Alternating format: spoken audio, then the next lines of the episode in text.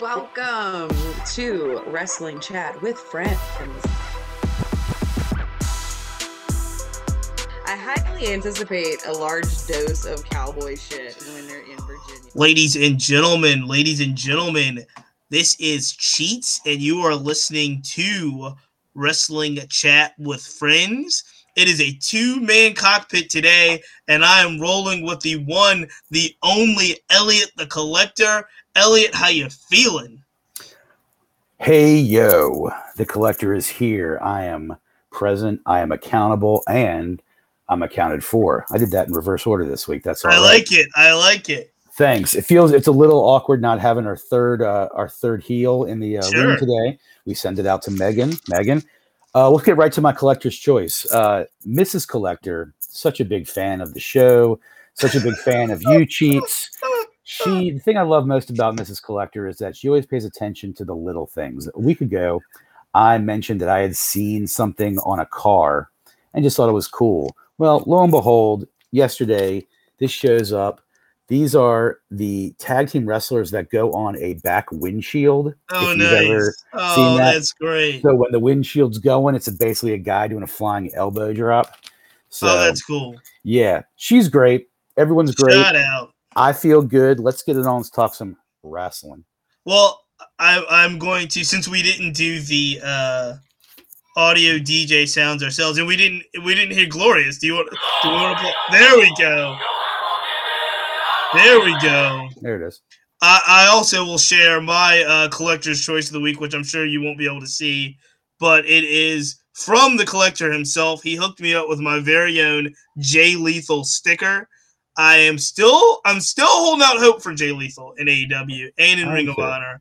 I do think that Ring of Honor is the best thing that could have happened to Jay Lethal, so I'm hoping for the absolute best when it comes to Jay Lethal's career. yeah, we were. I, was, I was putting him over for you by getting you the sticker. You love him. Uh, Unfortunately, what they didn't have was a Darius Lockhart sticker. Darius Otherwise, Lockhart, I would have gotten Yes, that. Let's get it over with. revolutionary brother. You know what, Darius? We're still gonna get you on wrestling chat with friends. It's only a matter of time. You Mhm. are our favorite character, favorite wrestler, favorite personality, whatever it is. In this day and age, we need Darius Lockhart on our show. So we I need to will. make it. I will buy Darius Lockhart merch. I will make Darius Lockhart merch. Let's get him on. I don't know what we got to do. I don't know what we got to do, but we will do it. We will do it. The montage is coming. So I will start as we always start, and I will ask you, Elliot, what are you popping for this week? Seems like every week more and more things are happening in the world of wrestling, in the world in general. That can be uh, a thing to pop for. So, you know, Forbidden Door was fantastic. We're going to get into it. There were a lot of matches that I really popped for, one in particular. But over the last week, too, we've also gained a lot of friends on the Twitter, on, Oh. the, on the on the YouTube. We uh, we we made a call out to uh, tell everyone, like I say every week, you know, like this, like our page, share it, tell a friend. Most importantly, at WCWF Pod on Okay. Twitter, Wrestling Chat with Friends on the YouTube. I'm sure we have an Instagram page, but I'm not on Instagram, so I'll leave that up to people who are. We But- are. We have an Instagram page. I am popping for our new friends that are coming. We're gaining a little bit more traction. We crossed over a nice milestone on Twitter followers. So I'm popping for the family, the friends. So thanks for uh, listening, and you know, tell a friend, and we'll we'll get some more. Friends. Oh, thanks, friends, and thank and and bearing with us as as we are not in our normal time slot today. We are not at Thursdays at eight o'clock. We're at Thursdays at five o'clock, and that got moved to basically Thursday at six o'clock because summer camp schedule is not predictable and it is all over the place. But well, I wrestling- uh, wrestling's not predictable, so wrestling podcast should not be predictable. I second your thought though. I, I, think I think we as a collective and as a group have put in a lot of work making sure that we get great friends to come on the show. I echo everything you said and I do give an olive branch to the friends that we've had. We've had looking back on our short history of this show, we've had tremendous, tremendous friends come on our show and be a part of WCWF and interact with us on social media. It really does feel like a family, even though we haven't met so many of our friends in person. You name it, anyone that's doing anything in kind of the wrestling podcast blog world, especially when it comes to minority wrestlers, wrestlers of color. We've had some of the some of the heavy hitters on the show early, and we are grateful to them, and we're grateful for everyone that listens. So you're No exactly doubt. right. Thanks. I am going to take it in the ring and let you know what I am popping for. And I'm just going to come out and say it. Orange Cassidy, two matches from Forbidden Doors match with Osprey, which I thought was really, really good. Could have stolen the night in regards to a tremendous wrestling match. Then he follows that up last night on Dynamite and gets the victory over All Ego Ethan Page he's back from injury, kind of wondering where he was going to go. He had the potential to really be in that no man's land that we talked about with so many of the early AEW stars. Orange Cassidy's on his return. The match with Osprey, the match with all, e- all ego Ethan Page makes people win or lose, makes people want to see more Orange, Cass- Orange Cassidy, and that's what we need in wrestling win or lose, no matter how you're doing it, you want people to really want to see you perform. And I think coming back, I'm popping for the juice. Orange Cassidy returned. He's done all of the all of the stick stuff, but I think he's also wrestled his butt off for the last two episodes and really just really proved that he could do it all. He really can do it all. I mean, when AEW started, he was sort of like the one quasi comedy act. Everyone, if you if you saw any of his matches, you knew he could wrestle, but he had this gimmick of really not putting forth any effort. It's still his gimmick. I think I think they are beginning to transition out of that. Whether or not the Osprey match was intended to do that for him, I think What- the what effort he match. I thought the effort he put in when yesterday I'm seeing this sort of showcase that maybe he's going to slowly start performing. Because I think when you have a roster that deep and you have limited TV time, he is completely over. I love him. He's great. He's almost adding another significant advantage to his overall repertoire by actually showing everyone else shows that can wrestle it week after week. He is kind of yet he is sort of yet to show that on TV. So if we get that, he'll be, I hope, elevated into a discussion where they're going to start talking about bigger feuds. Um, but there is there's a lot going on in AEW, but he is standing out. He's he's outperformed every week. I I love that pop. OC popped me also. Yeah, I loved it, and you're exactly right. And and I think I knew he could wrestle well. I knew it. I knew he had the athleticism. I knew he had the storytelling in the ring. But what he did with Osprey at Forbidden Door, and I don't know how we're, we're we'll get into Forbidden Door next as we move on to some of the other things. But what he did with Osprey and what they showed and what they demonstrated, it was just a phenomenal, phenomenal display. And I do think that type of match elevated both performers, both athletes, both wrestlers, no matter who came out on top. No doubt about it. No doubt about it. I mean, Osprey is arguably a top four in the world, and it didn't look like he was carrying OC at all. He wasn't. So No. that speaks. Yeah, that's, was that, that's that speaks. That speaks quite a bit to Orange Cassidy and his ability. So let's just jump right into it. It'll be the first thing that we want to talk about. Forbidden Door overall, the reviews seem to be extremely high in regards to might be the best pay per view of the year, might be in the top two or three all time of AEW pay per views. And the interesting thing I found about Forbidden Door, and to be particularly honest with you, I really thought and it turned out to be an audience, but I don't think in practice that Forbidden Door was really for marks, really for super male wrestlers The because whole, there was still the whole only idea. one.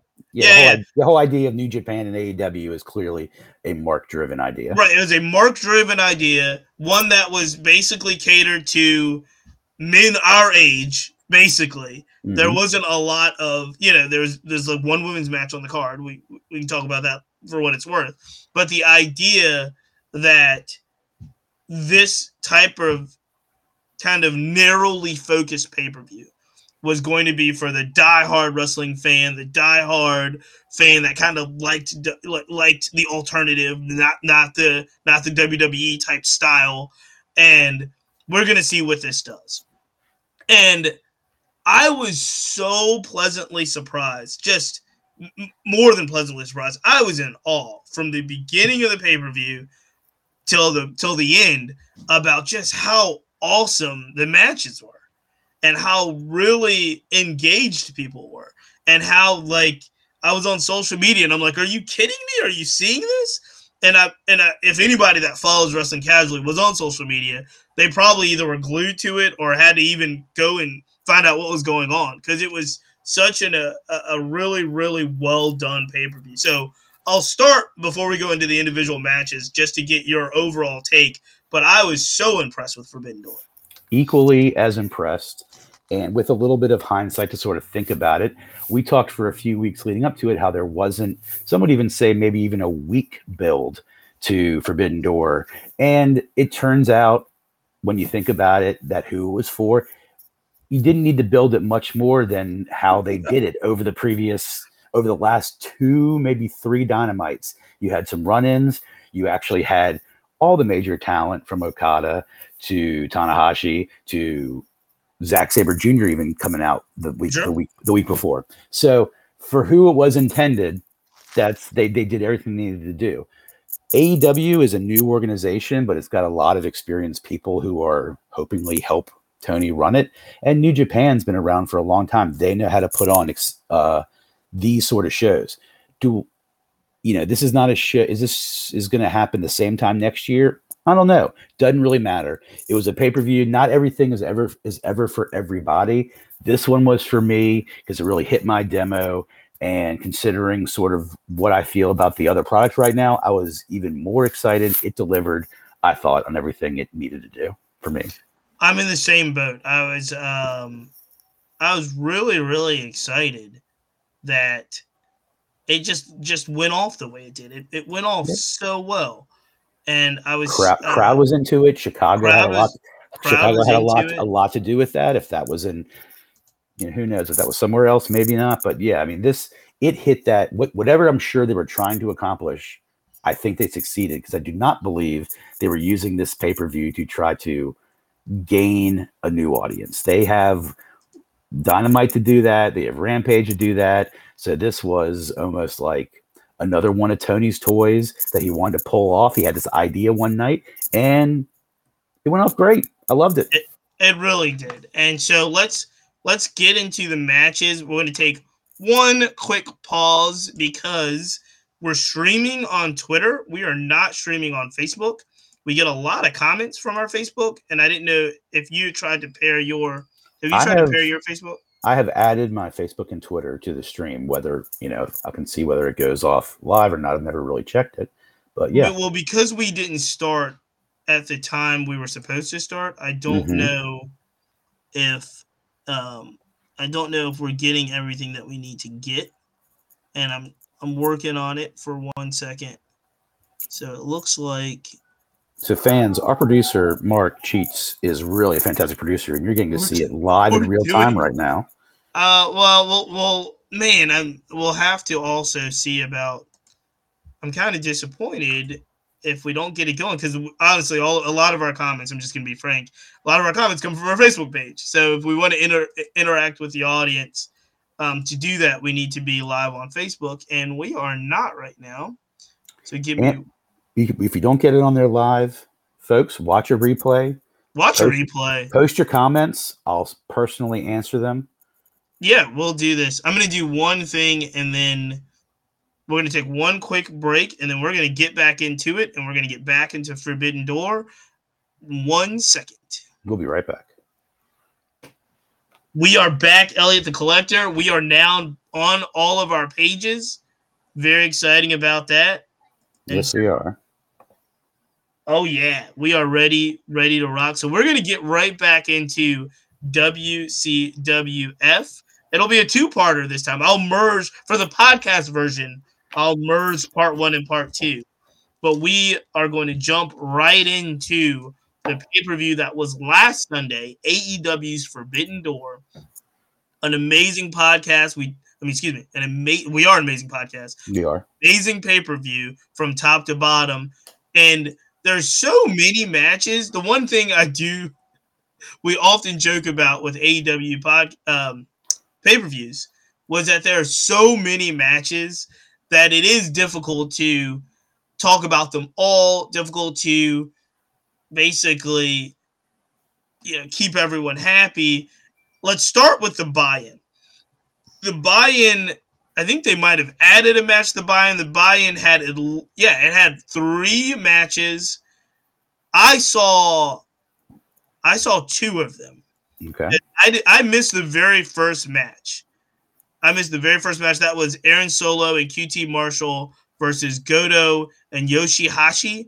I did not see that match. The second match on the buy-in was Nick Comoroto versus Camar-. Comoroto versus Lance Archer. And then the third match, excuse me, yeah, there were excuse me, there were four matches. Yeah, the third match was Swerve and the Glory. So it was Swerve and Keith Lee taking on El Des- Desperado, and I'm gonna say the Japanese names. I'm gonna, I'm, I'm sorry, I apologize. Kanemaru. I think so that's right. That's that was the Swerve, and then the final match was an eight man tag, but it actually turned out to be a handicap match because it was the acclaim and the boys uh, versus uh, who did they fight? They fought. Oh, I got it here. It was the acclaim. It was Max Caster in the Gun Club versus mm-hmm. Coughlin, the DKC, Kevin Knight, and Uemura and it was those are, yeah, those are the LA the LA New Japan LA, LA Dojo. Dojo. Right. I apologize for butchering all of that. Bear with me. It's just anything that stands out before we go and break down Forbidden Door. Anything that stands out from the buy-in. Well, the only thing that stands out, and I think all those performers are tremendous athletes. Several of them have charisma that can take them to continued success. For me, the only thing out of all those matches that you know is sort of like must see is the rap at the beginning, Max Caster's rap. the, the claim is so over. We should yeah. really we should really dissect this because the acclaim is so over, and they're so over because of Max Caster, and they're so over because you just got to say it. Scissor me, daddy, is the is is great. It's just a great line. Anthony, what they've done with the acclaim and the gun club is actually really cool. Like they made, I think they gave them a they they gave them a purpose, right? Yes. Wrestling's all about a purpose, and now they gave them a purpose. And I uh, I, I actually did like the acclaim as a tag team. I, I liked Bowens and Caster. Um, trying to figure out what to do with the gun club. You know, I think this was the perfect mix. I um I thought it was interesting because the Danhausen song, I had seen that video and heard that song months ago. Mm-hmm. So it was just this part of storytelling where now the gun club is so mad at Danhausen that they leave, basically leave it to be a handicap match in which for, for like what is he like 62 or something? I don't know how old Billy Gunn is, but he actually looked in the ring really good. Oh yeah, Billy can he still go. really good. Um, and so he he did a they, they did a great job. The acclaim and the Gun Club win. There's definitely some storytelling there between Billy Gunn and his sons and the acclaim. It seems like Billy Gunn that spilled over to Dynamite. It seems the Billy Gunn is choosing the acclaimed over his children, which is it's just a hilarious thing. I thought they did a good job with that there are you know you have to have lots of storylines and they're all some are all going to be more or less important than others i have a somewhat different opinion i am pro acclaimed i am pro acclaimed i am actually getting more invested in the acclaimed you know bowens is on the shelf but Caster's rap is very over the two very of them over. the two of them can absolutely perform i remember billy gunn from the Attitude Era being a bully from a lot of like other stories. For me, yep. he kind he kind of falls into that uh, hardcore Holly JBL group a little bit. So like I've never been a huge Billy Gunn fan. Um, I I recognize and respect his talents. He and his sons, especially the way his sons are making the most of their gimmick, um, it seems totally suited for the Fed to me. Um, Okay. So I, I hope they, you know, my preference would be all three of them, the gun club and their dad. I hope the three of them are victims of not having their not having their contracts renewed. I'd like them to go away from AEW.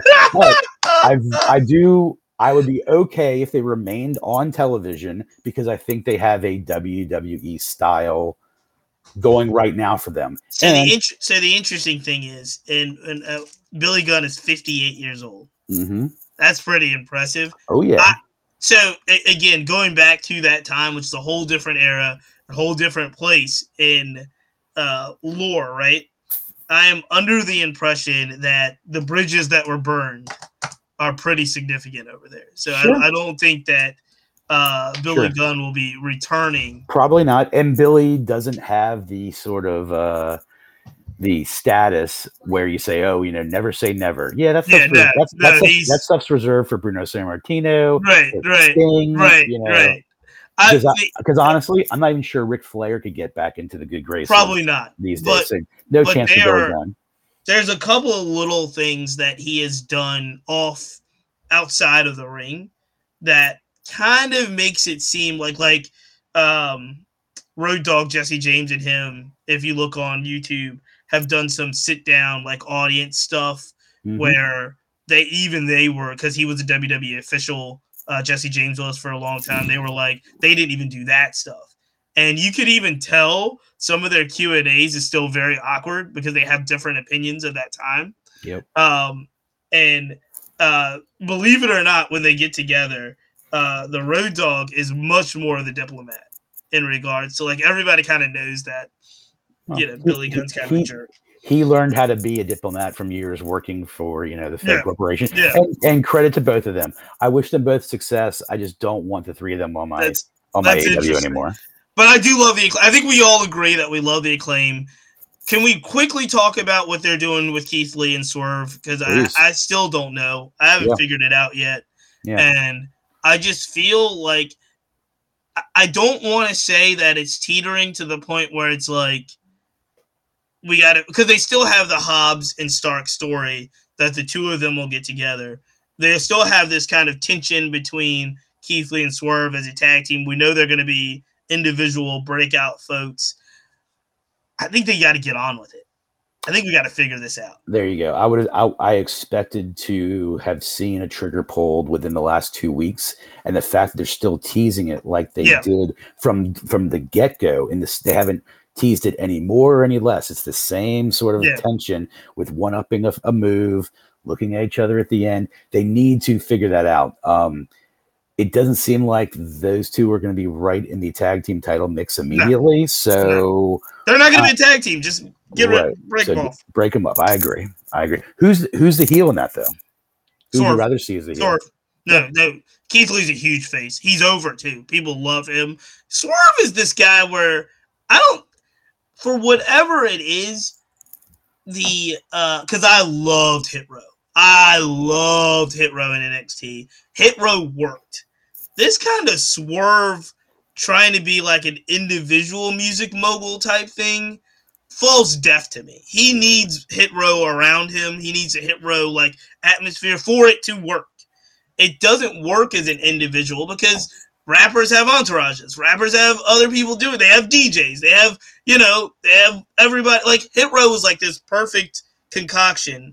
And now you take the Swerve Hit Row character, you take him out of Hit Row, and then they, if if AEW now and again we can't sign everyone. If they had signed them as a faction and bought them in and had them rivaling some other factions, I would be all for it. This particular, I don't know what Swerve's doing on his interviews. Here's my barber and stylist, and I'm gonna give you a jack. I don't get it. Like Keith Lee's just Keith Lee's just standing there like, what the hell's going on? Swerve and the acclaimed. Is that the next? Is that work or not? I, I don't know. I mean, I to me, That- unless unless they get on with it, he's approaching Lio Rush territory in AEW. Like we don't know, we just don't know what's happening. Mhm. Keith Lee is just a different. He's such a extreme rare and like lovable talent that he goes put him in the you know TNT title picture or put him in the uh, All Atlantic title picture. Put him in stuff, and Keith Lee's going to be there. You're going to figure it out. Swerve, I, I I love him as an athlete. I love him as a performer. Got we got to figure this thing out. Mm-hmm. Agreed. I think you just summed it up just fine. Perfect. All right, well, let's get on to the paying matches of this phenomenal, phenomenal pay per view. Where do we start? Let's say, let's start with Chris Jericho, Suzuki, Sammy Guevara versus Kingston, Yuta, and Umino. First match of the show. What do you? We're just gonna go in order. Well, Jericho, yeah, Guevara, and Suzuki won the match. Yeah, th- this match, you know, I really, quite honestly, I would. In some ways, I wish we did a post pay per view podcast because right, like just like come right in at it. because we film after what we saw yesterday with Blood and Guts. This match was actually pretty forgettable for me because it just of being overshadowed by a lot of the same participants yep. who were in yesterday's show. However, anytime that Eddie Kingston and Jericho are together lately, it's fantastic. It was on Sunday, much like it was at times yesterday. Getting Murder Grandpa in the equation, you can never right. go wrong. Um, good, I'd say, good way to start the pay per view. Um, good way because Eddie, because let's just face it, Eddie Kingston is so over. He could be one of the most over performers as we currently stand in AEW. No doubt. There were Eddie chants ever Blood and Guts before like they even announced like as soon as they hit music for anyone, there were Eddie chants. And I love it for him as a human being. You know, I love him even more now. We talked about some of the stuff that was happening off the air with Mox and Mox doing a lot more press um, in his, his lead up to getting the interim title and it was very clear that Eddie Kingston was one of the only people that Mox and Renee trusted to say, mm-hmm. "Hey, man, like this is what we need to do to even get Mox straight." Yep. And it was because Eddie Kingston's been through it all. He's been through that, you know what I mean? Addiction and all kinds of stuff. And so the the the way that he's seasoning his opportunity is amazing. The way that he is over is amazing. I, you know, he's getting, he's growing on. Me. Last night was a good match, I thought, for him. He's growing on me in the ring because they're, you know what it is? I'm going to tell you the truth, Elliot. They figured out what Eddie Kingston does well. They figured out what he doesn't do well, and they just let him do what he does well. That's Get him best. a kendo stick and have him beat people up, have him split people open. Yeah, like his chops still look like they couldn't hurt, like break a window, but still. Uh, and and uh, you know, and, and and we talk about this all the time as well. And and I won't belabor the point talking about this particular match, but good gosh, Chris Jericho is just an absolute professional. Like Chris Jericho, you can put him in the ring with just about anyone, just yeah. about anyone in any company, and that guy is going to make a good match. This is what I say about Jericho is why he he I can't argue the fact that he's probably one of the goats. When he is a super face at over his history, I've loved him. He's been great. Been behind everything he said. When he is a heel like he has been, at these points of his career where he's the wizard and then he's you know the, the, the list of jericho when he's just this obnoxious heel sure. i i don't want to talk about him i hate him but that but that tells me he's great he he's, makes he, me he makes me love him and hate him so I, I cannot i cannot take away that i love jericho because right now i hate him and i want nothing to do with him so it's working I, I, love him. I love the pairing with Suzuki. Uh, I, I I am higher than most people on Sammy.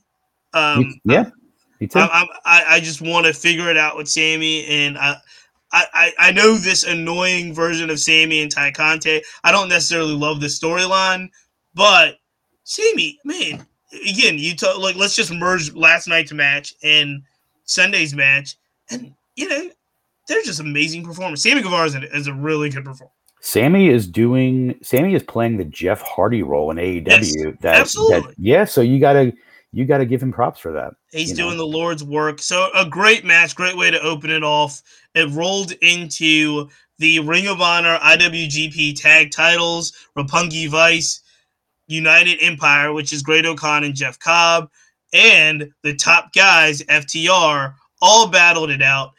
I don't know exactly when this happened, Elliot. You can tell me because I really don't know exactly when this happened. But we just talked about Eddie Kingston. FTR is over to the point where I think they may be the most outside of Eddie and FTR could be two of the most popular guys in the entire country, company. No, and I don't know how it happened. I don't know how this like gradual groundswell of the top guys being those guys, but they are beloved, and they and, and once again they carried a great match. They did a great job. it is really the illustration of kind of currently the longest terms uh, booking that we see in wrestling right now because there's been a simmering belief in the especially the IWC but kind of general when the acclaimed well, the acclaimed when FTR was back in NXT um, th- they were underappreciated there they were clearly some of the best talent that WWE had how they chose to use them different story for a different day but there's been a gr- uh, a simmering support for these guys really are among the best. But the moment it happened in AEW was when they hooked up with Punk. Okay, That's when that's when I think it yeah, really it turned. just turned They- into the next level. Yeah, They had fired Tully Yep. uh, a week or two before. That was sort of a nothing burger. I think Tully was a little bit too obscure, and they had sort of dropped that story anyway with Yep. the pinnacle, I guess. So, but them coming out with Punk, and probably a lot to do with like how Punk sold them, saying in a tweet that you know he rode his bike when he was 13 uh, had, got bullied, um, and the next day he rode his bike back. They were there, and the three of them spent the entire summer together. And he likened that to his relationship with FTR. He battled Dax in that in that singles match. Yep. Um, that put Dax completely over. Yeah, it did. when- It really then- did. And then when he had him back, so that's the moment in AEW. Those guys are, those guys are correct. Maybe with with Eddie, the three most over guys so with, over. with Wardlow being a rung below, but Wardlow not being on uh, TV Sunday and not being on TV yesterday puts him just sort of like one small notch yeah, they're, right no, now. they're not, he's not where the top guys are. Let's let not lose the point as well. As the top guys have collected three belts down. They are the Ring of Honor belt champions. They're the IWGP champions, and they still, because of obviously politics, they didn't acknowledge the AAA champion, tag team champions, but they they still are those two. Mhm. So they've got a lot of gold, staking the claim this year for the best tag team in the world, as it always seems to be between them, the Bucks, uh, Lucha Brothers. Like they're it's all kind of this thing, and they are really, really taking advantage of their opportunity. And for those people our age who are watching this show and see them, they really are the best of the Midnight Express. They they live that. They have the Midnight Yeah. Express and Yeah. the Heart Foundation, two Yeah. of the two of the greatest tag teams Absolutely. you'll ever find, and they are a really great mix of the two. And they they they acknowledge that they Yeah, they, they pay a lot of respect to the to the industry, more so than a lot. One of the things you mentioned was the Dax one on one match. Was it was Dax and Punk? Was it? mhm. Um, I think the Cash and Dax match also helped them. It Yep. was the like the the the super long and elaborate tribute to the Hearts um, in the ring, like all like move for move. It was like this throwback to this great match, and it's it's it, they, they their respect for the industry and the way that they wrestle, and the, again the way that they play to their strengths. It just seems to be working. Everything they seem to be doing is working, and so they picked up the gold well deserved, huge pop for them. Let's move on to what I think was the first big surprise to me of the night, and that was the All Atlantic Championship. It was a four way match, as we talked about on our last episode. Ishii gets hurt. They replace Ishii with Clark Connors from New Japan, but it's Malachi Black, Pac, Miro. I think the consensus before the show was that either Miro or Malachi Black walked out with the belt. That did not happen. And we are welcoming our first All Atlantic champion, Pac, the bastard Pac, to on the scene. What'd you think about the match? What'd you think about the outcome? here's what I think about the outcome. And again, with with a little bit of looking back, why didn't we pick Pac? That's I mean, why, did, why- nobody did. No why- one did. why- and then I sit here in retrospect. Why would we have not given Pac his due? He he's had some injuries. He's missed time, not like Miro's had recently. But Pac was one of the cornerstones of this company. You know, Right. ear- early on, has never held the title, has never been in a major title feud. So when you bring this in, they all could they all could have won it. It all would have been okay. I mean, short of Connors, which you kind of just knew wasn't going to happen. Ishii Right. was Ishii was there to represent New Japan, but it's, this this was going to crown one of those three um, the championship. It could have worked for Malachi and House of Black being their first title to that faction. Uh, Miro, just returning, could use that rub. He's he's big, he's bad. Pac is every bit the dominant force that runs just sort of just under the radar. I was surprised, but good first champion to have. You know, I, let's start start lining them up. I want to see that title defended regularly from with all those guys. There are a lot that can compete for that. Pac's a great first title holder. I kind of wish I had thought of him first. Yeah, I, I think it was just you mentioned it. There's the timing. I, the excitement around Malachi and the House of Black, and the excitement around Miro, led me to believe one of the two of them. Actually, I think I picked Miro to take Mhm. that match and and and put it over it. And if you look at the sequence of the match, it looked like Miro was gonna was gonna get it done. Um, I don't know. I think the the one thing that was difficult for me, and probably why I didn't pick him, is where do we go from here with Pac? Now, yes, we can line up great matches, but there was such a storyline if the House of Black gets it. There's actually a storyline if the Redeemer gets it. He can one it go one on one and redeem people. You know, there was just so many things that I thought the other two could do, and I'll be interested to see. But no, as you mentioned, Pac super deserving. I think he was also out of action for so long.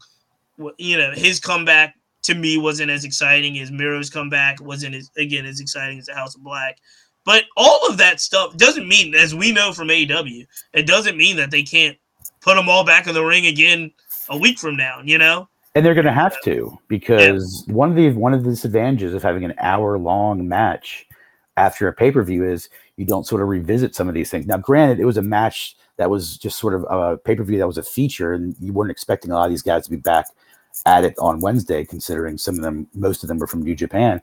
But Right. not not even addressing the title change, if you're saving that for Friday or saving that for or next Wednesday, that's fine. It's a little risky because you just sort of crowned them, so they have to come out of the gate Friday or Wednesday talking about this title, or it's going to start feeling like, what's the purpose of it?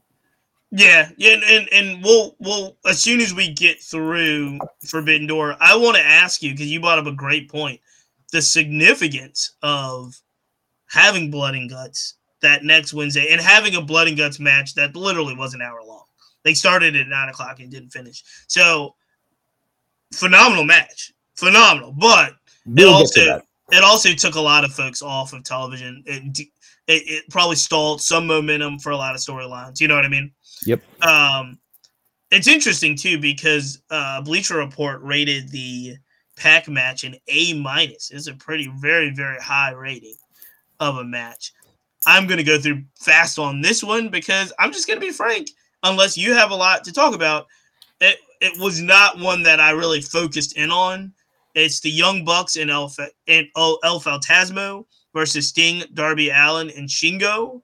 What what were your thoughts on that particular match? Um, the dudes with attitudes is who The- came out on top. It- If you if you saw it, the purpose of that match was to feature Sting, a 63 year old man, do a hot do a high spot to start it off. to start the match, they were like, start- "Where's Sting? Is Sting not going to show up?" And God, Sting you know.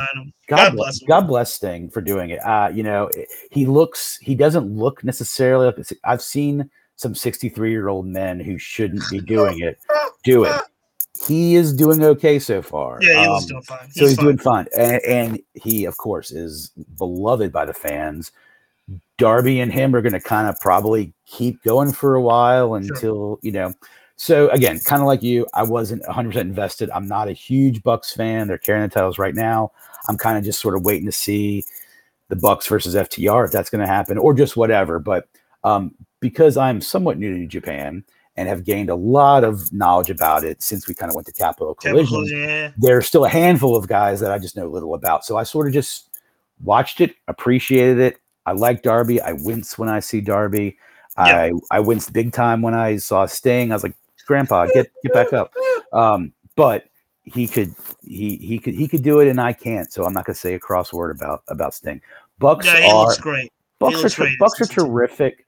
Yeah. Uh, you know, but I, I've, I've shared my opinion with the Bucks. I'll share it again later. So yeah, kind of a match that I watched, appreciated it. Didn't really have a strong opinion one way or the other, and however it ended, it ended. Yep. and I'm not, and I'm not. Again, I, I I share this every week, but I'm not as drawn to Darby um, as some.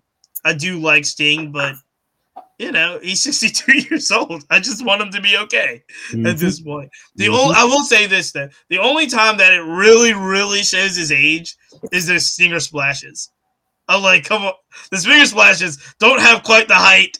Don't have like it's just Oh. like like a running chest bump at this point. It was early in his TNA run when the last time you saw a really A powerful. really good stinger. hey, the match got a B on the uh, Bleacher Report reviews. So there you go. Let's let's jump to the only women's match of the night. The only women's match of the night. It was champion Thunder Rosa, who we love and who we champion here at WCWF because Megan, our heel with heels, loves Thunder Rosa and put us all on to her. I, I love her too now. Yep. and she wrestled Toni Storm. I think we all got this wrong as well, as we thought Toni Storm was going to go over, and she did not. To, uh, Thunder Rosa won the match, won the match clean. It got an A rating on Bleacher Report. What did you think of Thunder Rosa Toni Storm? I was fully prepared for Toni Storm to get the belt. Me too. And we were even talking last week about does Thunder Rosa start doing Leave the more, company. leave the she leave company, the company? Yeah. go to NWA. Uh, so in a way, very happy for our girl Thunder Rosa. Glad she's still holding the strap. Um, my fear might be, you know, two things. One, does this diminish Toni Storm at all? No, one one loss shouldn't do it. But when you sort of set it up for an expectation to win, it might. And second, are they going to start now giving Thunder Rosa a little bit more of a platform? She's earned it as the female champion. She deserves it. But if you watch week after week, still feels like Britt Baker is the most important female on the roster, and she may Nope, be Jade, Jade Cargill. Or Jade, Jade is. Jade right? is. Jade. Well, as far as where we see like what you should be doing, yes, Jade needs to be. She just about is. I think Um, they've even built that story with Stat and Athena and all them better than anything they've done with Thunder. Oh, for with sure. Stokely and those guys. I just think I just think that Jade's the most important woman performer right now. It was DMD, which is interesting because Thunder. Car- we talk about this all the time. Thunder's carried the title. Yeah. but she Yeah. seems to be an afterthought. Yep. DM, DMD is still uh, Britt Baker, as great as she is, she's still feeling a little bit crammed down our throats, even though she's not holding a title. Um, right. So, the, yeah. the Owen Hart thing was a bit much to me. They should have gave that to Ruby, and Agreed. yeah, it's just. Um, Agreed. I am still. So now I've had several iterations of Toni Storm, several, and there was a Toni Storm that was kind of the young, busted on the NXT scene. Then she went away. Then it was like Toni Storm comes back to America after she had wrestled in NXT UK for a while. She comes back to NXT, and then she really gets the push. Then she gets put on the main roster over at the WWE. Obviously, that, that didn't work out, and so now she is obviously gets the the AEW push. I have yet to see in three iterations, the three of the four iterations of Toni Storm.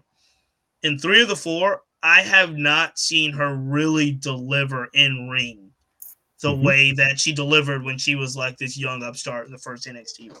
Mhm. And I don't know what it is. I don't know exactly why that is or what it is, or may, I don't know if it's just chemistry, people that she's working with. I, I, I just don't know. But everything to me in ring with Toni Storm just seems a little bit off. I thought this was one of her better matches, believe it or not. I thought Thunder Rosa did a really, really good job. Um, I don't know where Toni Storm goes from here. I don't know. I, Dark- I, this dark- this will be an dark and dark elevation for now, you know, which is which is not a knock. It's not a knock. Um, but But it's not like she's gonna get better. It's not like she's gonna go to a performance center type place and become a better wrestler at this point. I don't think so. I just I, I don't know where she goes. And it does again, we were talking we could talk about a bunch of athletes that we said, I don't know, six, eight, three months, four months ago, we didn't know where they were, and now they might have something better than they do now. mhm. I just this seemed like Toni Storm's shot if they were going to put her over, and they didn't. So I don't know. I don't know what happens. Yep, it's either a mistake or it was, or we'll find out it was you know just the right the right way to do things for now. I hope they give I hope they give Thunder more of a rub. She deserves it. Yeah, I don't. You know, I'm going to be interested to see what happens because now, like in this title run, she's had the Serena Deeb rivalry and she's had a Toni Storm rivalry. Where does where does she go? You know who's Ruby? there, there's she lots. go back to there- Ruby? there's so I mean that's the thing. We always kind of come back to this. There's so many talent, so much talent who's between a six and an eight who can do it, but there's there's not a whole lot of of nines and tens right now because Right. the one the one who does has a title. The other one who does through combination of being over like Britt is just had the title. Right. Who, who, who do you want to elevate next? If you're not going to give it to Toni Storm, and you seemingly weren't about to give it to Ruby, is Athena the next one? Sure, but then you've got her with. So you know, again, kind of these are not terrible problems to have, but it. I, I would love to get a peek at that six month uh, piece of paper that he's written that Tony's written out storylines um, to Well, see as can go. Well, as of yesterday, and and I don't often do this, but as of yesterday, the official AEW rankings has the number one contender at Nyla Rose, two Okay. Kris Stat, Kris, two Kris Statlander, Mhm. three Toni Storm, four Serena Deeb, five Britt Baker. Uh, I well, that just reminded me of another one of my favorite female stars, Kris Statlander. She has repackaged herself. Yep. She's she's with Athena right now, but Yep. Athena's clearly gonna be the one who's gonna challenge Jade. I would love to see Kris and Thunder. No, nope, I think happen. they I think they put the Athena Jade matchup first. Jade goes over. Statlander takes on Jade after. I think it's all Okay. together. I Hmm. think Statlander's the one that beats Jade. You think Statlander beats Jade. Not Uh, Athena. Okay, okay. Well, I would then either or. I'd love to see Athena go for, Athena, Athena and Thunder Rosa. Ooh, that would, would be a great match. That would be a great match. Statlander, I think, has she has really improved. She has really worked on her character. I like she it. is she is great on television right now. Uh, you know, there's there's part of me that says, "Wow, is, is are we are we really going to talk about finally taking Jade down?" Because I almost kind of don't see a scenario where you do it, but that would work. No, would I think work. you do. I think I think we're getting to that point. I, I think we're getting to that point, and I think it's Athena. You know, gives her a great match and all that, but Statlander's kind of way. You know what I mean? Like kind of hanging in the background. You know, it just reminded me too about the AWM's division. We thought there was going to be some Britt Baker, Jamie Hayter riff. I, I still want to see that. I want to see Hayter get a little bit of a push. I think she's really talented. Um, maybe her and Tony Storm. That I think they wrestled before, but I think that'd be another good match. Um, Is uh, do you, do you do you trade? Do you turn Jade a face after she loses, or do you keep her heel? I kind of feel, I personally feel about Jade very much how uh, Megan, our co-host, feels about Ricky Starks, where Jade is clearly a heel and is supposed to be a heel, but I kind of just like her too much. So it's hard for Mhm. me because it's like even the stuff she does with the, you know, cut cut the stuff, Tony, like I laugh. Stokely, I love. I love. I, I just, it's just, it's heelish stuff. I even like Kiera Hogan. I, I never liked Red Velvet until she became a baddie. So um, she's been off the air the last couple weeks. I think she might be having an injury. But I, I think Kiera Hogan's extremely talented. She was like a Ring of Honor champion, and Yeah, she you- never gets any run. You'd be kind of silly, I think, to to break up the baddies when No, yeah, you can't. when Jade. So, so you, yeah, I guess she ought to stay heel for a while, but she's going to be, she, like we say this every week, she is going to be a hell of a heel, a hell of a face for many years to come. Love her. Uh, all right, we've talked about this a little bit because this is what I was popping for at the beginning of the episode. But the next match is an A plus rating from Bleacher Report, and it is Will Ospreay versus Orange Cassidy. I've already said my piece, but uh, Elliot, what do you think? What did you think? Yeah, I was not surprised when I saw Bleacher Report's A plus rating. I don't pay too much attention attention to the Meltzer ratings, but they ranked he ranked that the highest. I didn't see if he gave it a star or anything. And again, don't pay attention to that. But the first ranking I saw Monday, that got a nine point two, and it was the highest one on the card. Those guys delivered. Will Ospreay can deliver. I knew he was going to do it. The question was, was it going to really clash with OC's style of kind of almost sort of just taking a taking a jab at everything? Hell no. Um, It looked Th- great. those guys look great. I think anyone who saw it said, "Wow!" I mean, a lot of people, anyone, well, anyone who was watching it knew what uh, Ospreay could do, and likely knew what what Orange Cassidy could do. So they were there to see it for Cassidy to, like, you know, put his hands in his pockets in front of Will Ospreay. Sure, that's great. But he, they both wrestled their butts off. They entertained the crowd for what? Would it go? Fourteen. You don't have time, but it went. It went almost almost double digit minutes. Exciting from start to finish. This the spots. Man, Ospreay is devastating looking in the ring. I I wish there is so much talent over in that other uh, federation that I wish I, I could see Ospreay go up against, but he is he is the best non-American. I like where he is. I I- like oh, I where he is. too. I like where he is at AEW. Yeah. I think they can make some great matches I, there. I don't, I don't want Um, him there. I, I will think- say I will say an early match recommendation. Go watch a Will Ospreay versus well now Gunther, but formerly Yeah. Walter. Yeah. There there are some show there are some independent shows where they've clashed. That's really the one I truly would want to see, and I can see it on YouTube. Uh, I love Ospreay. I love OC. They did great I, and I think his style is fitting what AEW is doing right now. I mean, I just think that for sure. Uh, you know, the one thing that does surprise me, and it was uh, very apparent during the match, is just how physically big Ospreay is. He's Yeah. much bigger than OC. But usually, I, I usually I get a little bit annoyed at the, you know, the two counts that are like barely, barely, this is it, barely, this is it, and then you know they kick out, and everybody's like, this is the greatest thing ever. Not this match. This match, when they were kicked, I was like, because there were several times where I was like, oh, it's over, it's over and it was like great match, great match, and they kicked out and it kept going, and I was like, man, that that got me doing the "this is awesome" clapping chant. There were uh, there were no fans, despite of how much you might love New Japan, love AEW. No one was going to call was to call that the match dealer. I think because because Moxley and Tanahashi were probably going to steal the show. Everyone knows Ospreay can do it, but they didn't think he didn't. I'm sure people didn't think he had a dance partner that could that could keep up with him. No, they did it. but, but he did. They did it. but he They did. did it. Um, hey, so Zack Sabre Jr. fought the newest member of the Blackpool Combat Club. Everybody, even to you know, up until match time, was still thinking it could be a handful of people. It turned out to be artist formerly known as Cesaro, Claudio Casti- Castagnora, Castagnoli, Clastignoli. and the crowd popped like crazy. Uh, Zack Sabre Jr. did a good job, like did a good job in ring.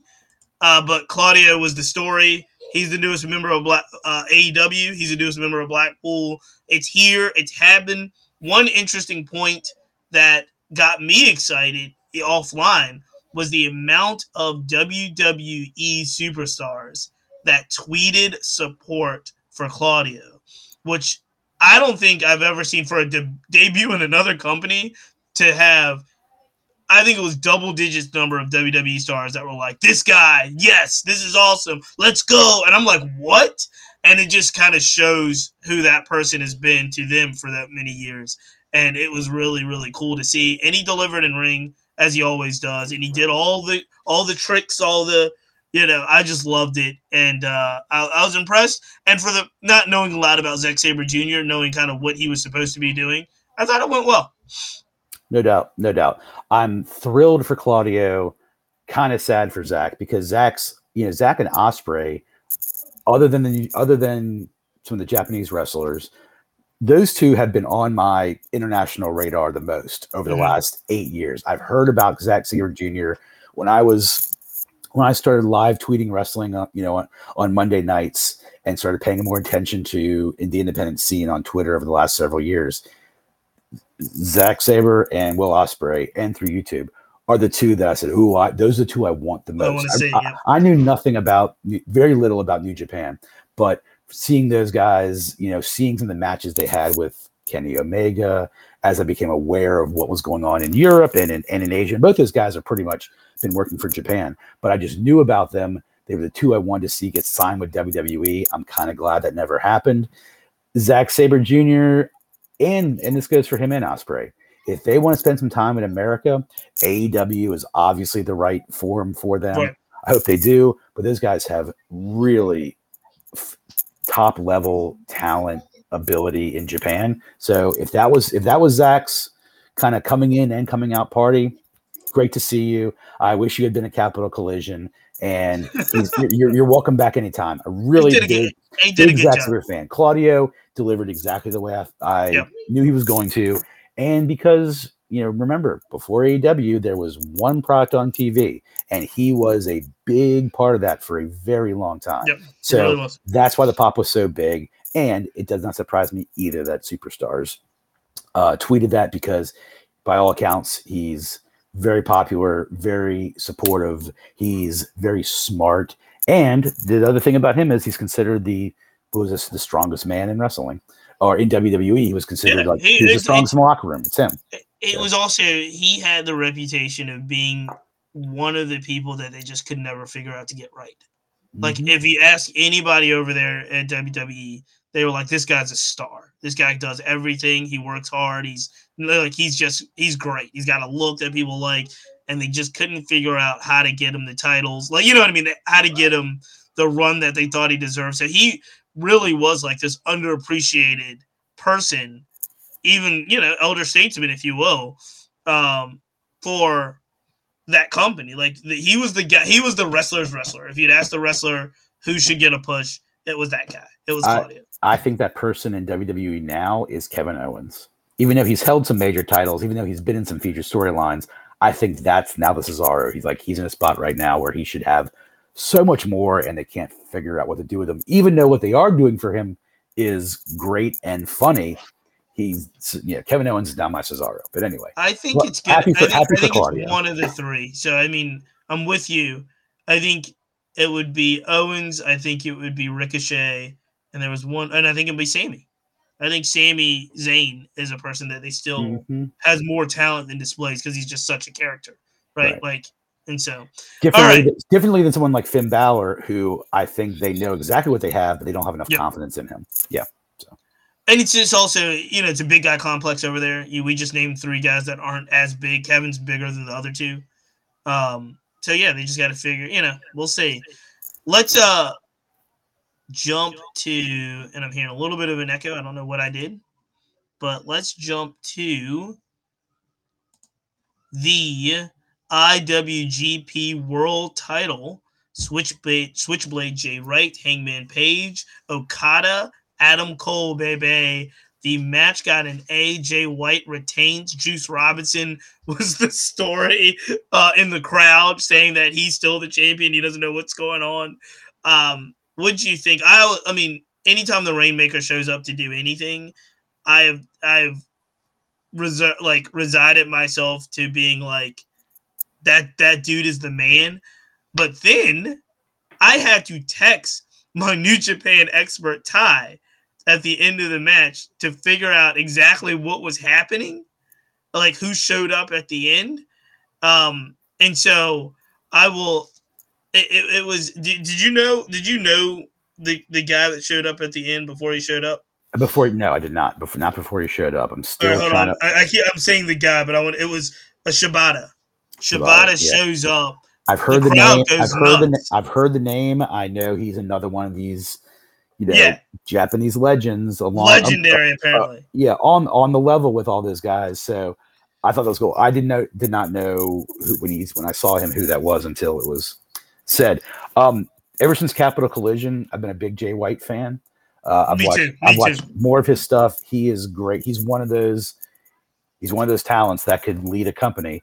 Um, Adam Cole, God, gets on my last nerve, but I'm super excited. I'm super excited for what the Adam Cole, Kenny Omega, Elite, uh, Undisputed Elite, Bullet Club thing's going to be. So, like, I want Adam Cole in the position he's in, but I don't think he needs a title. Hangman, I knew wasn't going to win it. Um, I didn't. I thought there was a chance, like I said earlier, if Okada wanted to spend the summer in America and then have a blow off with Punk, you know, or or he could have won that title back. I would have liked to have seen Okada stay champion and be in that you, you know AEW interim title match, but that was more Tanahashi's deal. Um, it would have made sense for me to Okada to take the title back to Japan, but that's also where Jay White goes full time. So that story will continue, and you know New Japan's in a good position going forward by having uh by having White the champ. But Yeah, yeah, excited, I- liked it. I enjoy Switchblade. I really do. I enjoy Okada. Like with you, I knew Cole and Page were just there. They didn't really have, but it was a, it was a really good match. Mhm. And matter of fact, Jay White probably did less work in that match than um, some of the others. Okada did a lot of work in that match, and then kind of Jay White kind of steals it at the end. But I'm so intrigued about Shibata. And so Ty texted me during after I text him like, "Who is this? What's going on?" And the music hits and the crowd goes crazy. And apparently, Ty texted me he had a near-death brain injury and came back from it. And then That's him and Kenta's rivalry is Self of Legends. Used to be a tag team with Kenta and then turned heel to join the Bullet Club at the time. Apparently, just a phenomenal chef's kiss for this match. Like people, they people didn't know he was going to be there. He go walks down the music hits, walks down the aisle. They're just going nuts. And so um, I love where they can go with this. Uh, both New Japan and AEW. I, I, I love Jay White. I love what Juice Robinson and like that because they're both Bullet Club members. So that if they they've got to figure out what they're going to do with that. Um, I was just pumped. I, I thought that was a a good good match. It got an A rating, and why wasn't why wasn't Kenta on the card? I, I don't know. I, I don't know. when And- Kenta when Kenta was signed by NXT, I I this you know right around the time when he was signed is when I started really following the spoilers uh, on Twitter and had heard about this guy coming in because like I guess him and Finn were kind of close together and I knew about both those guys. I was so excited for Kenta. I wish he'd had a better run in WWE. Um, big Right. man, big man complex. He wasn't going to get that. Um, Right. he he is a Japanese legend, and he's been teasing Punk for a long time. So maybe down the road, if there's ever a Forbidden Door two, maybe uh we'll finally get that uh that Punk Kenta match we were talking about. But And some random news as well, not random, but important news actually for New Japan is that Kushida, who's in was in NXT, he had a had a run over at NXT, even carried a belt. I want to say he carried the North American title over there. Mhm. Um, left NXT or got released from NXT or whatever it was, showed up in New Japan right before Forbidden Door. And apparently Kushida's a huge star in New Yep. Japan. Yep. So it's a whole it's a whole thing going on there with Jay White and said, Juice Robinson and Kushida's there now. It's they've got a lot going on that's exciting. And I will credit if we don't do anything else, we gotta credit AEW for this. Like you and me both are it was like a gateway drug for us for New New Japan in many ways.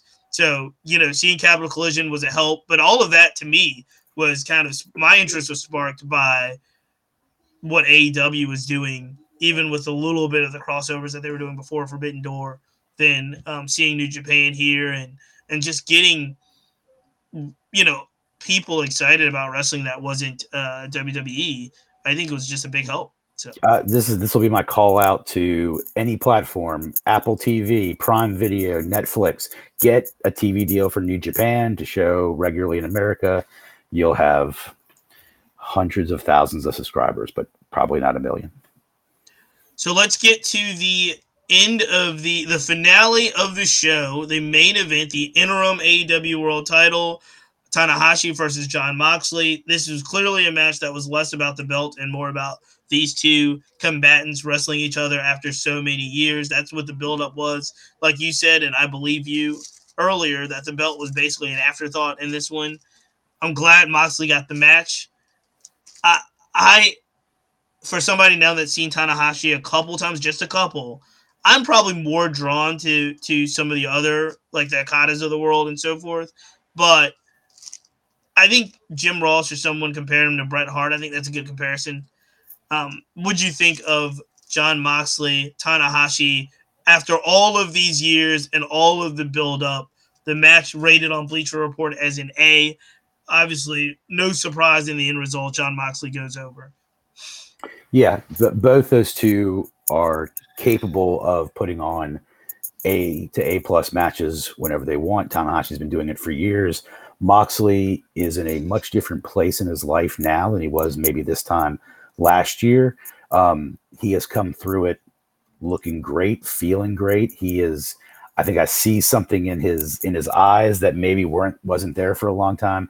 He's healthy, and when he's healthy and he has that character cooking, there are few like John Moxley. We, we you know we got we got so much of it when he was Dean Ambrose and this lunatic fringe, but what he's been able to do with this since then, he's become the biggest professional wrestler on the planet.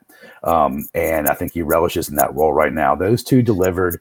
It was a slugfest, and I am I'm such a Moxley guy that you know I am glad he has this title. He'll, he'll it's the summer of Mox. I'm all for it. What what are you surprised about? Is he? This is and this is where I go off the ledger all the time. Do we think John Moxley is the biggest wrestler on the planet right now? I do. Honestly. Yeah. Well, I mean, okay. Well, let's let's. Let's put it in put it all in perspective. Okay. and, and we're just talking about right now. Who's the biggest wrestler on the planet right okay. now? Well, that, that I mean, truthfully, honestly, on the planet, it's Roman Reigns, Brock. That's Le- active. So Brock, yeah, yeah. Brock Lesnar, uh, you know, Seth Rollins, Cody Rhodes. Yeah, biggest on the planet. You got to sort of like think about how you're going to say that. He Yeah. is. He is. He. I is, like it. No, but I like the conversation because he's big. He's huge. Yeah, he he is caring for now. I mean, what would he be doing had Punk? What would, what match would he have been in if Punk hadn't gotten hurt and it was Punk Tanahashi? He would have been. So is, yeah, is he bigger than CM Punk right now? Well, I mean, yes, just simply by default. When Punk and well, act, yeah, when, yeah, yeah. when Punk and Moxley inevitably match up, whether it's going to be in the fall, like September, or if you're saving it for some like end of the year, who knows how long Punk's going to take to get back into shape. That's going to be the that's going to be the feature bout of the two biggest wrestlers on the planet, barring the machine that is Roman Well, no, Reigns. let's do this. Yeah. We will do this for our audience for next week and we'll have people weigh in.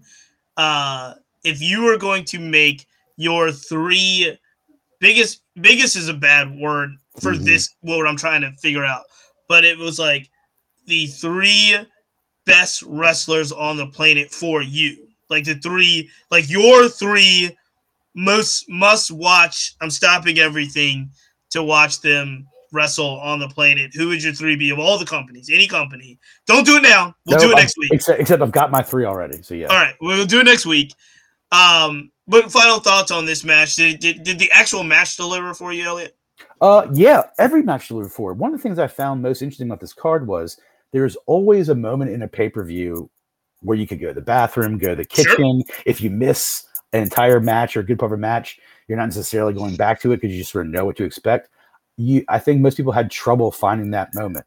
Um, you know, it wasn't going to be Yeah. the last four, five, six matches. No, you just had to make a decision. Yeah. So so yeah, I mean, you you go during that acclaimed uh, Gunn Club match, and then you sort of just you just sort of roll with it. Darby Allin and Sting and just call it a day. It was a it was a great pay per view. You, really would be, you'd be foolish not to not to um put it over. You know, a a, a minus a in my book. let's quickly transition to Dynamite last night. Um, I have actually have been starting to watch a lot more Dark and Elevation, and I actually enjoy the show more than I thought I would. They're actually mixing in more pro- promos, and there's a little bit of storytelling in there. Um, but last night, the big story was going to be Blood and Guts. It was Blood and Guts. It was an hour long. It was extremely bloody. extremely bloody. I am trying to figure out. I'm like Ali, our friend Ali in the chat. That's like, can Moxley have a match where they're not not bleeding profusely? Um, but I I enjoyed uh Di- I enjoyed all of Dynamite. Oh yeah, The the what was your takeaway from Blood and Guts? Oh, well, my takeaway. So I'm like, I'm I'm only like 15% with you and Ali. Like I've I love a crimson mask. I'll take blood. There were so many of them. I'll take blood anytime. The, the more the more the better. Here's a couple of here's just two things that I can do without, and it's silly. I love chairs. I love tables. I think tacks are really interesting. Ken, kendo sticks, oh. sledgehammers. I don't like the skewers. I think Yeah, the skewers are too much. I Too think much. that's I think that's dumb. I just think it's dumb. Like it's I, you see it in backyard. It reminds me of too much of backyard wrestling, the skewers, and I guess like the fork. It reminds me of Abdul the Butcher. It's Yeah, great, but like yeah.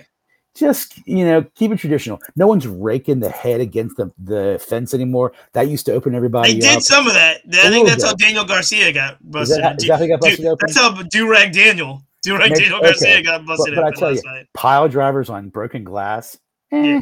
I could I could pass on that, and I could pass on skewers. But give me tacks, give me chairs, give me scrapes along the fence. I, I love blood and wrestling. I, I I love the on top of the cage. So give me the on Yeah. top of the cage stuff that they did. I thought it was impressive. No matter the interesting thing about the blood in a blood and guts match, no matter what they do, I think from here, hence day forward, it's still not going to be as bloody as Stadium Stampede. They Right. no, it was it was a Stadium Stampede. What was this one? uh, chaos in the uh, Whatever it was. anarchy in the arena. yeah. Anarchy in the Arena could have been the bloodiest match I've ever seen in my life. Because again, we thought they even like we thought they messed up. Like they really like opened a vein or something.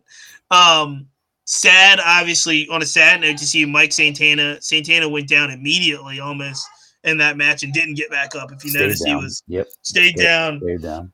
Had a lot of medical attention. They got through the match. He did not join the victory at the top. Did you Uh, notice how seemingly well constructed the top of that cage was? It- Yeah. You know, long long of the days, you know, with the Undertaker and Mankind, they've learned a Yeah, lot. no, they since- they couldn't do learned a lot They- since then. but there, there even seemed to be like plexiglass at one Yeah. point. I thought was they, I thought there could have been a spot where someone went through plexiglass, like, but I'm glad they didn't do that. It was a very sturdy, well constructed ring. They did the Sammy bump off the off the top, and Mhm. that and if anybody's gonna take it, it of that group, it should have been Sammy, and he did he did what he needed to do. Nobody else needed to go off the top of the cage at that at that age group, and uh, I, I was I was really impressed with the match. Again, last last night, I thought I thought for what it was worth was a very it, it was a good it was a good dynamite. It was just because it's a two hour show and you took a whole hour to do one match, right? Um, you did kind of lose some of the momentum of the storytelling. I do want to flip back, and this is super random, but I think politics at hand had a lot to do with this. If you notice, the main event on Rampage before Forbidden Door was a phenomenal match, and it was Rey Fenix versus Andrade El Idolo and it was such a great match. But it was also two people that they knew weren't going to wrestle on Sunday, and Yeah. really wanted to give them a chance to showcase themselves, and they did.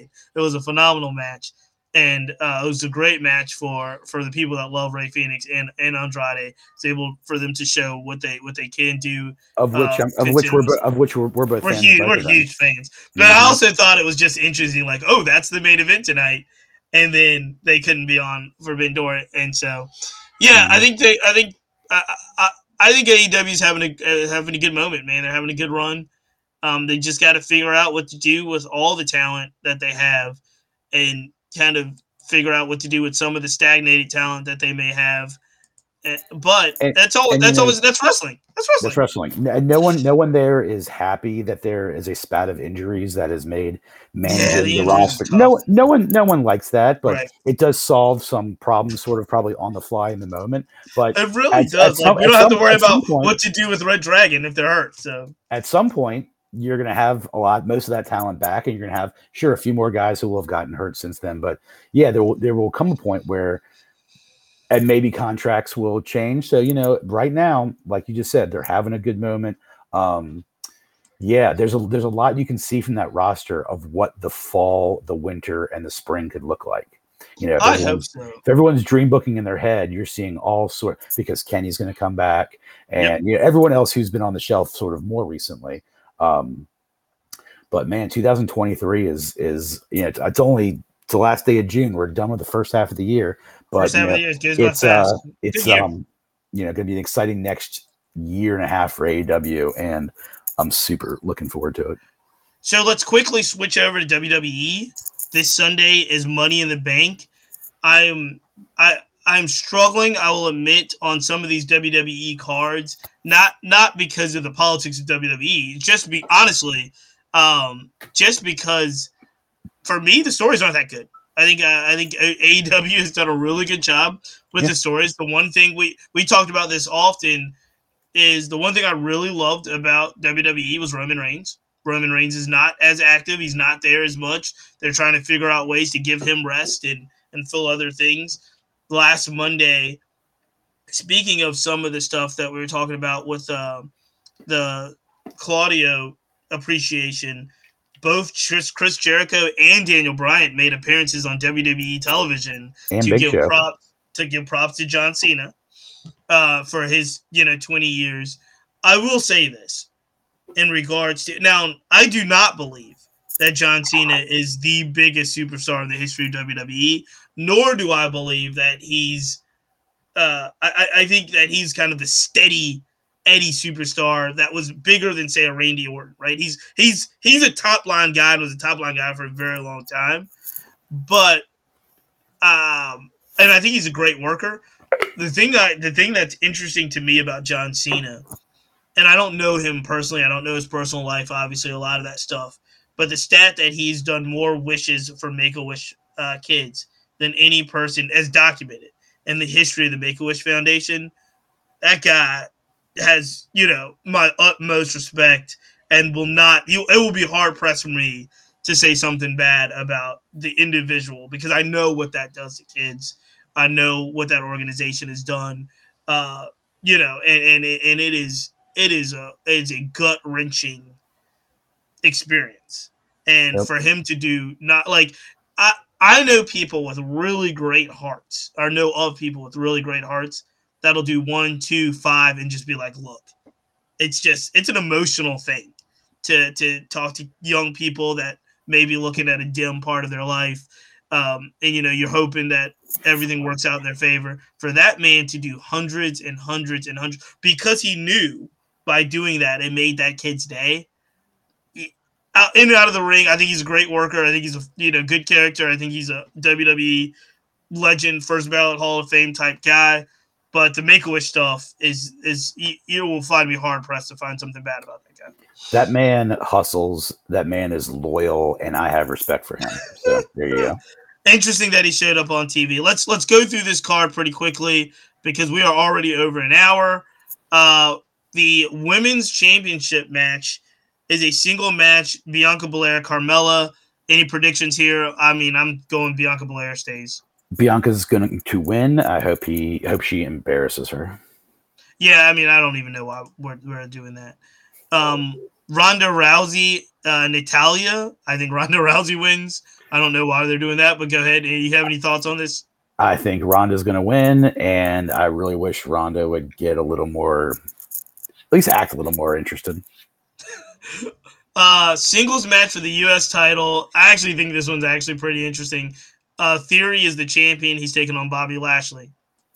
Yeah, like it wouldn't surprise me if Lashley goes over. I'm sure there'll be some sort of finish that will keep will have uh, theory keeping the uh, the Yeah, title. some type of MVP shenanigans.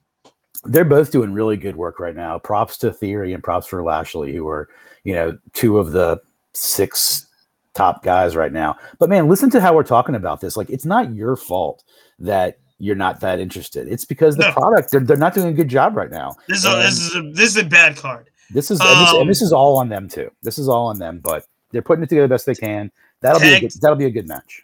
Tag titles. Usos, Street Profits. I actually think this will be a good match. I think this will be a great match.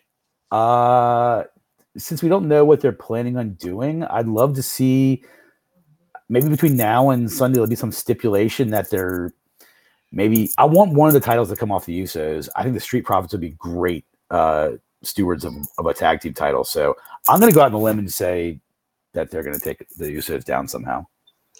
Still going with the tribe. I think they I think they somehow figure it out. Um, I do I do like the Street Profits. The Viking Raiders are reintroduced as heels, and apparently it's working. Um, so they might be in the they might be in the picture soon. So I'm I'm gonna stick with the Usos for now because, but I, I really I really don't know, and I like the Street Profits better.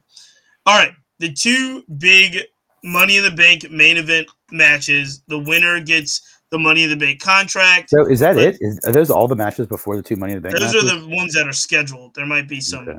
other stuff. But I mean, it might be hard because here we go: Mhm. Lacey Evans, Alexa Bliss, Liv Morgan, Raquel Rodriguez, Asuka, Shotzi, and Becky Lynch, all Wow. for the Money in the Bank contract. Mm-hmm. Uh, who you got, cheats? It's WWE. That means there are going to be, to me, no surprises, and so it's either going to be Becky. It's it's probably going to be Becky Lynch, honestly, because as much as you think they've beaten a dead horse, guess what? They they they don't lose. Becky Lynch doesn't lose to like Shotzi. You know what I mean? So it's going to be. I, I just think it's going to be uh, it's to be Becky Lynch, and then they give her give her the briefcase. I can I can see that happening, but uh, since that's probably going to happen, I'm going to go with who I want to win because out of I like I think most almost all those women uh, um, very very much. I like Alexa Bliss. I like to see her get back on top. So I'm going to pick her, knowing that it's most likely to be Becky that goes over. and my ring, my my like the dirt sheets and all that stuff. The rumor is Alexa's just basically waiting until her contract runs out, and she's like, And that and that's fine. And that's and that's fine. That so I, if there's her. gonna be a, if there's gonna be a wild card, I would say it's Lacey Evans because she just came back, Mhm. and they were Mhm. high on her before she left, even though they were giving her that really ridiculous like Ric Flair is Yeah. baby I'm, daddy. I'm, I'm picking Alexa because I like Alexa, but yeah, it's not going to be her. But yeah, And the final match is Seth Rollins, Drew McIntyre, Sheamus, Omos, Sami Zayn, Riddle, and a wrestler to be determined. Any of these folks, I'm assuming that wrestler to be determined could be, you know, could be Kevin Owens, could be Ezekiel. Like, I don't think it's going to be somebody that we don't know yet. Yeah. I mean, is is there anything planned for the Judgment Day on this pay per view? Is is No, Daniel- not right now. No. Okay, well, um, again, kind of going to go. Well, I like again, like most all those guys. I think I'm going to reward the person who, quite honestly, is doing just the best work, and that's Seth Rollins. I think um, I think he'd be great to have the belt for a lot of reasons people have said. Um, I'm actually kind of hoping that last person is maybe AJ Styles because I'm kind of wondering Mhm. what AJ is doing right now. The moment I felt, the moment I felt the the feels for AJ this week was in that battle royal match they had. Was it on SmackDown Friday? The, Mhm. cl- the one where Riddle won. They had a handful of entrances like for Riddle and for Shinsuke, and then at some point, 45 seconds after the bell rings, you realize, oh, AJ Styles, probably the best wrestler in the last 22 years. He's Yeah. in the match. He's in the match too, huh? Um, when AJ stopped getting his own entrance on TV is a little concerning for me, but you know, whatever. These things go in waves. Um, I'd love. I think I want Seth to win because I think Seth's been doing the best work. He just came off of a pretty long losing streak to Cody, but he performed so well in it. And I think what we're waiting to see maybe is Roman versus Seth at some point. So let's get it on. I'm going to go with the wild card here and give Omos the briefcase Oh boy. because they just got to figure. Look, I'm just gonna. I'm interested to see what he does with the briefcase. Uh, So, I think, I think Mhm. does he does he need the briefcase? Does any of them need the briefcase? Because I mean, look, if they give it to Drew McIntyre again, I'm gonna throw up. Right. So the question is, the question is, does Omos need the ladder? He might not need the ladder. he may not need the ladder. We might figure this thing out. Oh, last match and probably the most exciting that we didn't talk about. It, there is going to be a Kevin Owens Ezekiel showdown. Give me more of that. That's like the fun. It's the That's like the that's best thing in the it's the only right thing now. that's making me like laugh It's out loud. thing. So You're right. yeah, bring it on. You're right. And I and I and I want it to continue. So I don't want it to end. I want it to be like some type of fake Elias run in or something. Mhm. But they're they're doing some really really good work over there. That's that's probably the best thing they're doing. Agreed. All right, ladies and gentlemen, we are over an hour and ten minutes. Two people show. Elliot, you did amazing. You did You amazing, did phenomenal. Uh, great, great work. We will stitch this together for the podcast. So it'll be one podcast episode. If you look at it on video, you'll look at two two video points. But that was, I felt like Excalibur. I felt like we had to run around, run through all of the stuff that is coming up, and you did great. Elliot, what is our match to watch as we take this thing home? Forbidden Door was a fantastic pay per view start to finish, but as we mentioned, one match stood out. It was actually what Cheats pop for do your best on YouTube somewhere. Find Orange Cassidy uh, versus Will Ospreay Jr. They stole the show at Forbidden Door on a show that was hard to steal because there were lots of fantastic matches. So find that and then go back and watch some old Orange Cassidy on the independent scene. Go watch some old Will Ospreay Jr. New Japan. Um, hope those guys maybe cross paths again someday. That's awesome. That is a match to watch. It's a great match. Ladies and gentlemen, we are going to there's you know, again, every every week before we close, we always say this now. We definitely are not going to do a heel of the week this week because there's just so many heels, so many things going on. Uh, is there anything, Elliot, that lifted your spirits in regards to life? Any life spirit lifting?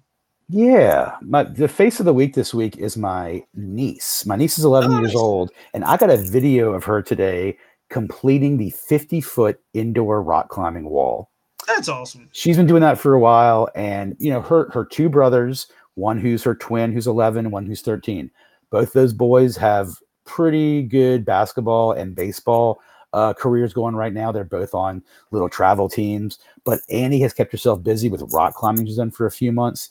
And she, I got a video today. She's in town this week with my parents, and wherever the indoor rock climbing wall is in Richmond, they took her and she had she covered the 50 foot wall. She is truly, uh, you know, of all my of all my nieces, she's my favorite. I have one niece. She she, she is the best. Um, young young young and my face of the week. Love you, girl. That's awesome. We're gonna leave it there. I'll stand by what I said about John Cena. That's gonna be my feel good story. More make a wish uh, granted for one individual than anyone else. So kudos to you, John Cena. It is important to me. It's important to my family that you do that type of stuff. And so in this world, in this day and age, we need more people willing to put a smile on kids' faces. And he's he he's done that countless hundreds of thousands of millions of times individually, not just in the ring with a big arena, but individually. So kudos to you, uh, John Cena, and uh, you know, I hope we uh, count him out. I hope we made Megan proud this week. I hope so, Meg. We're thinking about our favorite heel of heels. We're gonna get out of here. As always, count it out. One, two, three. Until next time.